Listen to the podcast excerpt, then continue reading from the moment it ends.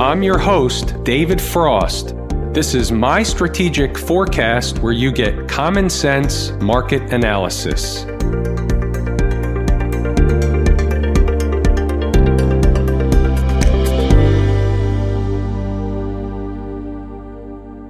Today is Thursday, April 9, 2020. We're looking at a daily chart of the SPY or Spider, which is the proxy for the S&P 500. Let's take a bird's eye view. Let's take a look at the chart. Let's discuss what's on the chart and then we're going to have another type of discussion that's going to say the least be unorthodox as it relates to technical analysis, at least the garden variety type of technical analysis. And here's the deal. If you don't already think that I'm half bonkers, in about five minutes from now, you're going to think I'm all out, full tilt, scrambled eggs upstairs, crazy nutcase. But I've told you many, many times, inside my head is a very dangerous place to be. Some of you that haven't been here before, some of you that are new, probably haven't heard me say that before, but you bought a ticket to the ride, strap in. So before we go forward, let's get the chart cleaned up a little bit. What do we need? What don't we need? We don't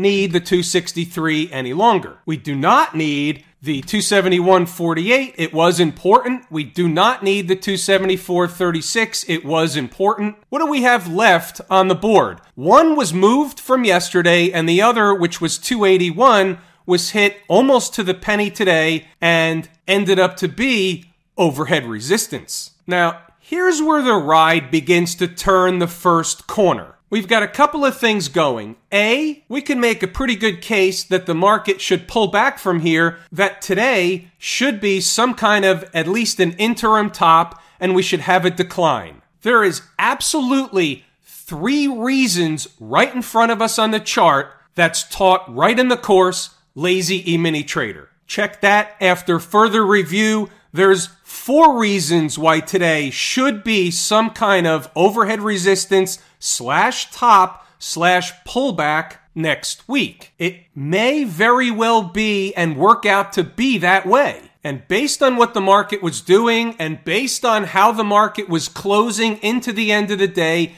a trader could have taken a short position against today's high if they so chose. But I'm going to give you the other side of the case. I'm going to be the umpire. We're calling balls and strikes. I'm going to give you the bull case and the bear case. The bear case, I gave you, it's in the course. Under normal garden variety market conditions, the market should pull back right here, right now. Why is there another side to that? Here's where technical analysis is going to go off the rails, enter part art form, part been doing this a long time, have seen this before, so it's an awareness and what I'm going to do is I'm going to put the storyline together. So we'll start with what happened at 285? Why is the goalpost moved to 288.50? It is somewhat of a moving target. I think the market can actually get up there, maybe even slightly higher into the 50 period moving average. However, here's the caveat. It has to do it really, really quickly. We're not talking about next Friday or a week from Wednesday. We're talking about Monday, Tuesday. We're talking about a quick short covering rally, another panic buying session. Maybe it starts with a gap up Sunday night. We don't know. I'm just going to give you the storyline, let it unfold how it unfolds. So, right here, normal garden variety, a lot of traders are thinking top. Not necessarily for the same reasons that I may be thinking or traders that have taken the course may be thinking, but there's a lot of traders thinking top. 280, 281, huge rally off the bottom, nice healthy ABC pattern. Market's gone quote unquote too far too fast. Let's short the tape, see what happens. A lot of traders take that avenue. As you know, I like to look at stuff that other people don't.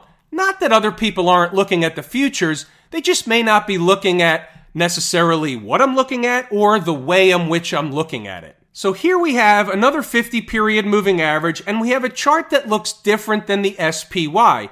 It generally looks different because this trades around the clock. This is a daily chart, and I like to look at both. So I want to say, what do we have here that's different than the SPY? Well, let's go back a couple of days. Remember the tail candle we discussed. It's from the 7th, which was Tuesday, this tail candle right here. So again, under normal garden variety conditions, that tail candle would be a signal that price is going to go lower. And the question that I ask myself is, if price was going to go lower, where would it go to under normal garden variety conditions? Maybe not overnight, but ultimately, where would it go to? Where's the garden variety spot? We'll call it about halfway home. What do I mean by that? If you just take the low and then you take where the tail candle was and whether you take it from the top or you take it from the base of the body, doesn't really matter.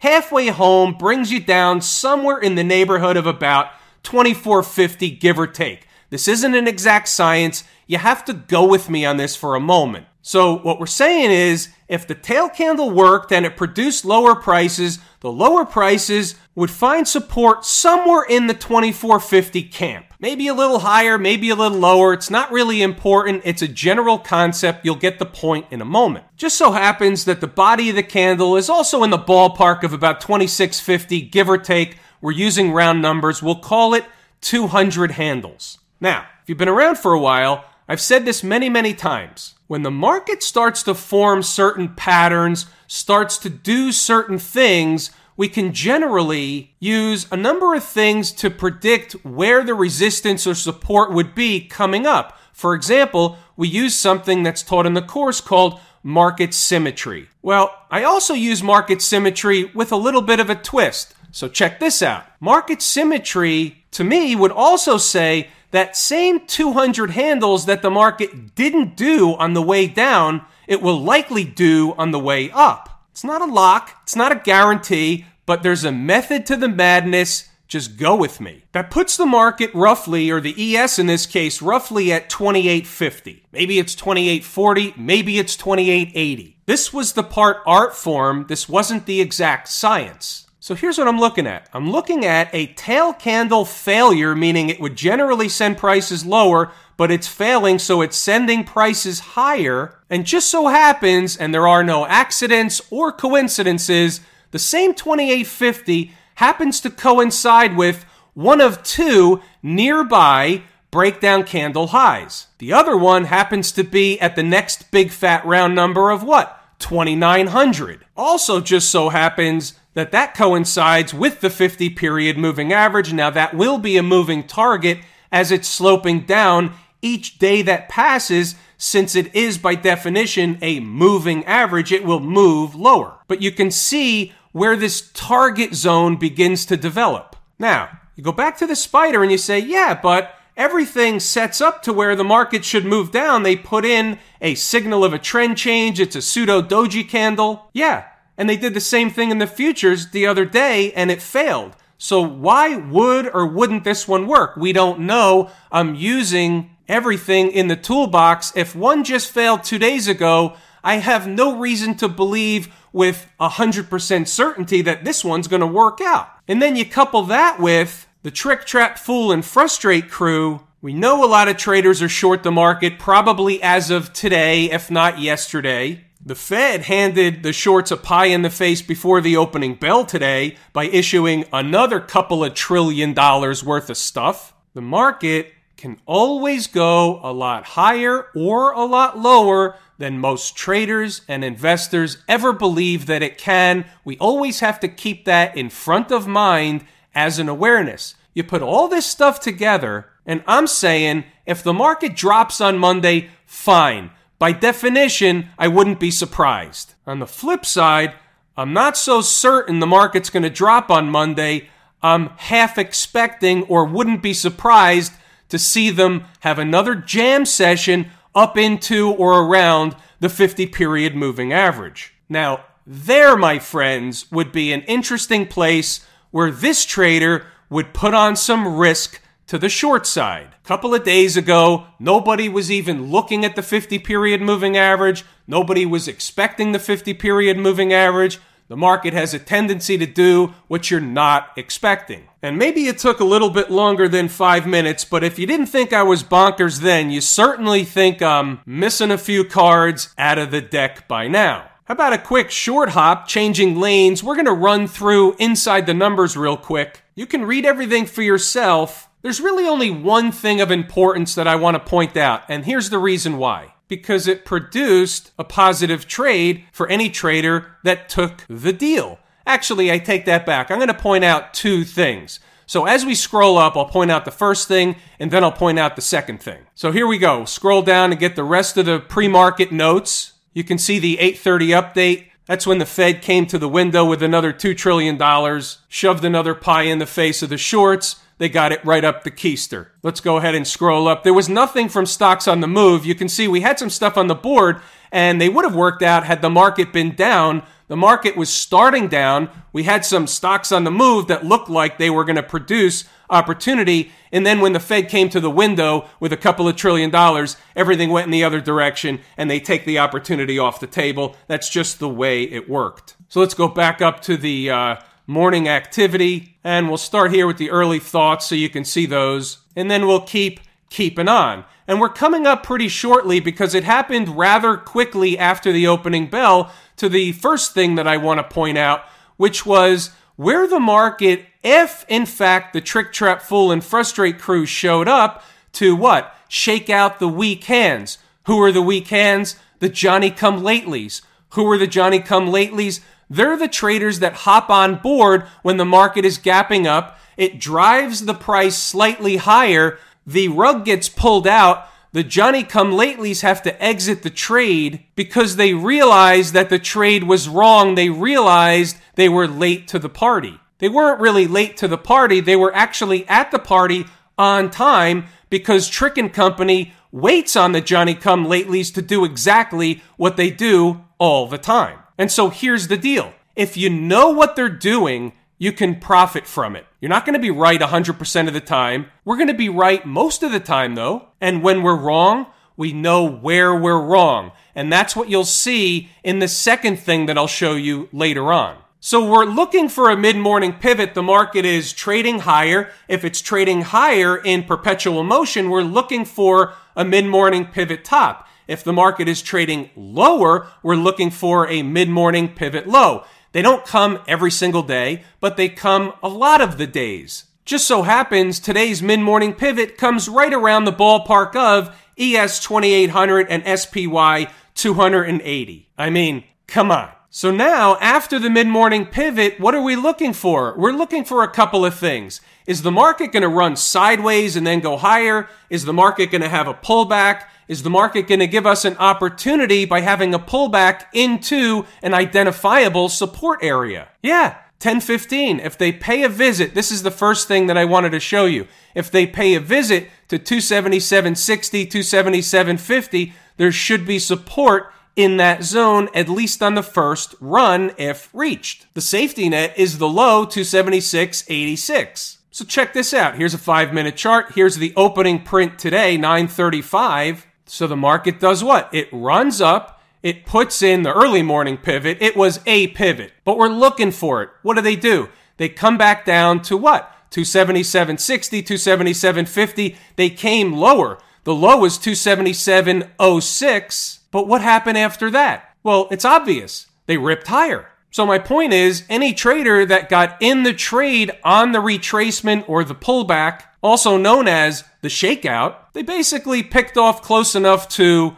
the low of the morning session. Nice job. Let's move it along. Now, the rest of it, you can start and stop, pause the video whenever you like. You can read it at your leisure. The only other thing that I want to mention, which you'll see in the notes as you read it, is 279 you'll see 279 was important all day long for the most part. And then you'll see what happened in the afternoon session when we started watching for 279. We didn't want the market to get below 279 if the bull case was to continue. So again, playing umpire, if the market's bullish, it's bullish. Just because it's high doesn't mean it can't go higher. It's not easy to buy the market and sell it higher. I get that. But whatever the market's doing, we're providing the guidance. If it runs up to a price, consolidates sideways all day long, what's it doing? It's consolidating to make another move higher, regardless of how high it already is. So when that begins not to take place, we have to know where we're wrong.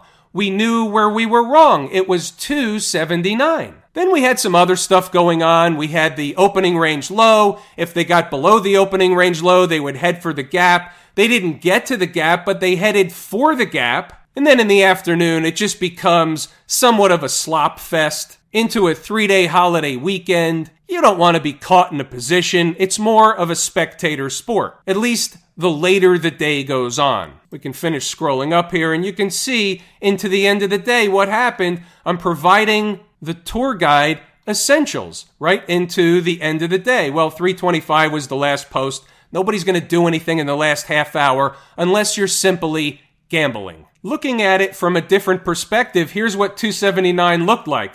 So you can see here, this candle here made a low of 277, pardon me, 278.88, and it ricocheted right off of that. But then when they gave it up, tried to retest it from down below, and that was it. They just couldn't get back above. So it essentially was, whether it was a few cents above or a few cents below, somewhere in and around 279 was the spot, at least from an intraday perspective. What else we got? What's going on in Camp IWM? Very, very strong, leading in the upward direction. You saw that if you read through the notes.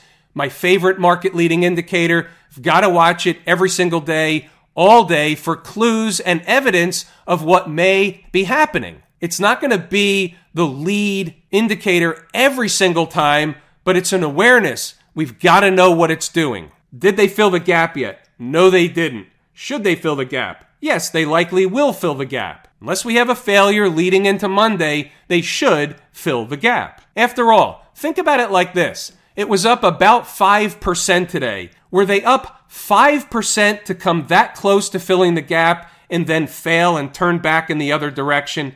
No, not likely. You're not going to find that in any kind of technical analysis book. You're not going to find that in the CMT exam or whatever the heck it's called. You know what that is? That's just me talking. You know what else is me talking? Watch this. Look at the volume. The volume today was heavy. Institutional participation. Increasing volume on the way up is institutional participation from where I sit. Not bad volume on the SPY today, about on average, but the average is rising because of the volume pickup over the last couple of months. But definitely a pickup, not a drop off in volume on an up day. It's a puzzle piece, it's on the table. What's going on down in the transportation department? A different story. Again, putting on the chest protector, we're the umpire. You have to say, the transports which is my second favorite market leading indicator, but my first favorite what? Canary in the coal mine. Right.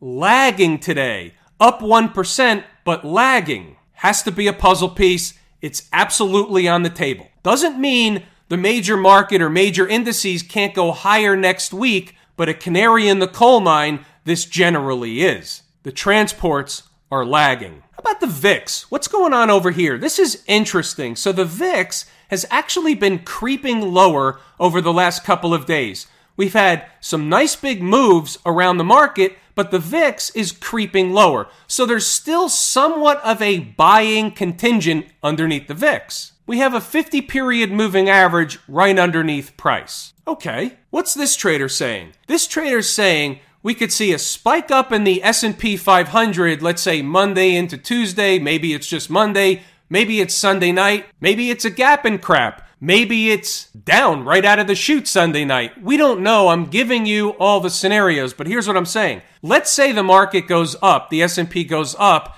into Monday for argument's sake. It's the hypothesis. And okay, so the VIX would come down into the 50 period moving average, maybe slightly lower. There's a big fat round number there, about 40. So maybe it comes below the 50 period moving average, and maybe we find some kind of a top going on in the market. And the VIX, after this wicked pullback that looks something like this big run up, wicked pullback into the 50 period moving average, and another shot higher. Don't have to make new highs, just another shot higher that would coincide with a pullback in the market. So we're projecting a few days ahead we're just laying out the schematic. What do we got out in Silicon Valley? And this is also interesting. It's another puzzle piece. It's on the table. We had some struggles today with some of the tech stuff. SMH got taken out behind the woodshed. The Qs were struggling, not participating. So here's where we have to realize that not everything happens all at the same time across all markets,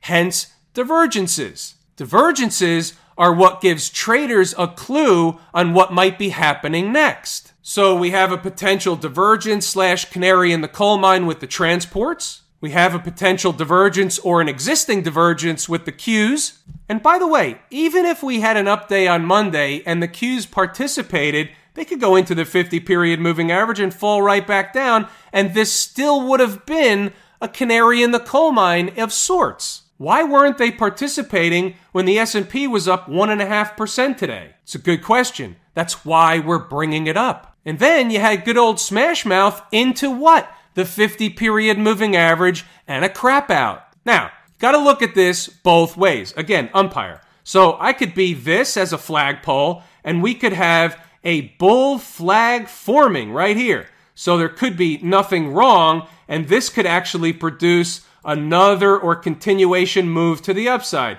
There's no reason that can't be happening. It doesn't have to be happening, but it's an awareness. We have to be aware. We also have to be aware that we had a failure at the 50 period moving average and the market was up today. So it's strange. It's a puzzle piece. It's on the table. It's a divergence. Not everything always happens at the same time, but that's how we get lead ins to what is happening into the near term. You know, sometimes when you look around the horn at a variety of different charts, you never know what you're going to find. So here's something I found. The 240 chart goes into the 100 period moving average and essentially gets rejected after putting in a sign or signal of a trend change. And this is right out of the course. There's a lot more stuff, but this is in the course. So the same thing applies. We can look at this both ways. This is still be a bull flag pattern. There's no reason it can't be, but we have to be aware of what else is going on from the other side of the coin. If the market was wildly bullish and we were going to see another huge leg of the upside across the board,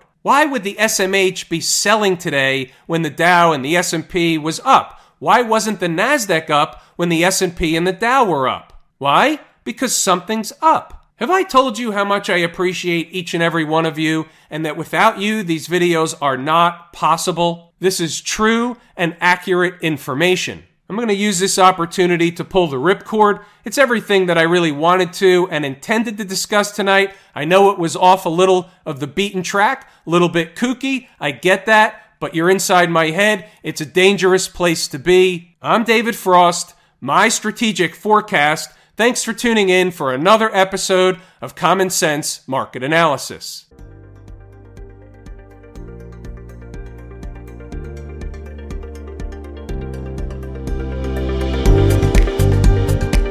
My Strategic Forecast is hosted by David Frost. Subscribe, rate, and review on your favorite podcast app, and please visit mystrategicforecast.com for more information. My Strategic Forecast is common sense market analysis.